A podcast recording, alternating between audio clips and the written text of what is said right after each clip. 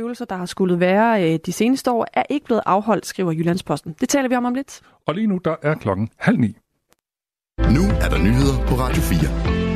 Mere end hver anden drikkevandsboring er forurenet med rester af pesticider og andre giftstoffer, og i mere end hver tiende boring er forureningen over grænseværdien. Det fremgår af et nyt drikkevandsudspil, som danske regioner har sendt til Miljøminister Magnus Heunicke.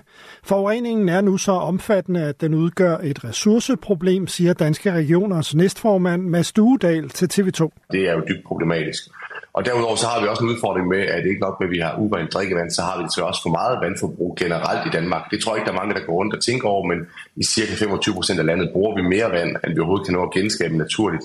Ifølge næstformanden skyldes det både, at der bruges meget vand til industriproduktion, og at klimaforandringer har givet længere perioder med tørke, hvilket giver behov for at vande markerne. Og derfor er det vigtigt, at vi både forebygger, så vi sikrer, at fremtidens generationer kan, kan tage rent vand af handen, men jo også rense op der, hvor vi ved, at der er øh, forårsaget meget forurening.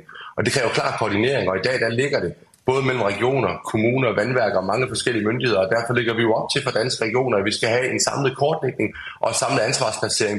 Danske regioner anbefaler, at man giver regionerne ansvaret for at lave et overblik over truslerne mod grundvandet.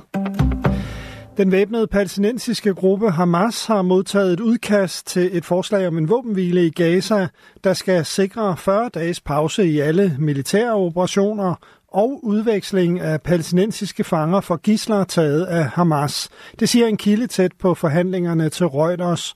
Det lyder, at Hamas skal befri 40 gisler, herunder kvinder og børn under 19 år, ældre og syge, og til gengæld få 400 palæstinensiske fanger fra israelske fængsler udvekslet. USA's præsident Joe Biden har også sagt, at han håber, at en aftale om våbenhvile er på plads mandag i næste uge.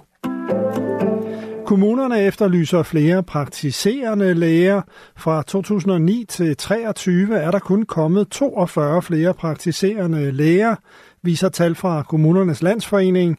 I alt er der knap 35.000 undskyld, 3500 praktiserende læger herhjemme. Til sammenligning er antallet af læger på sygehusene i samme periode vokset fra ca. 12.000 til 17.000. Den udvikling skal vendes, siger Sisse Marie Velling, formand for KL Sundheds- og Ældreudvalg. Helt grundlæggende, så når man er dansker, så er man meget sjældent på sygehus. Man har ofte kontakt til det sundhedsvæsen, der ligger uden for sygehusene. Og derfor er vi også nødt til at have en meget bedre balance, end hvad vi har i dag. Både når det kommer til at fordele læger, men også i forhold til økonomien, der følger med i sundhedsvæsenet. Senere i foråret præsenterer Sundhedsstrukturkommissionen sine anbefalinger. Den er sat i verden af regeringen for blandt andet at styrke det nære sundhedsvæsen. I dag der er det sådan, at man bruger rekordmange penge på vores sygehus.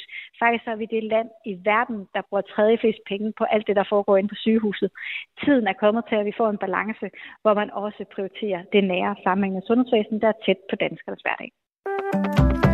En tigerunge er født i København så for første gang i ni år, det oplyser Zoologisk Have. Ungen kom til verden for tre uger siden, men dyrepasserne vil sikre sig, at tigerungen var sund og rask, før de meldte noget ud. Det er en stor ting for os, derfor er vi virkelig glade for, at vi nu kan dele det, siger dyrepasser i rovdyrsafdelingen Sarko Sonne. København så håber, at gæsterne kan se tigerungen om et par uger. Tørvejr 3-6 graders varme og svag til jævn vind fra forskellige retninger. Det var nyhederne på Radio 4 i studiet Henrik Møring.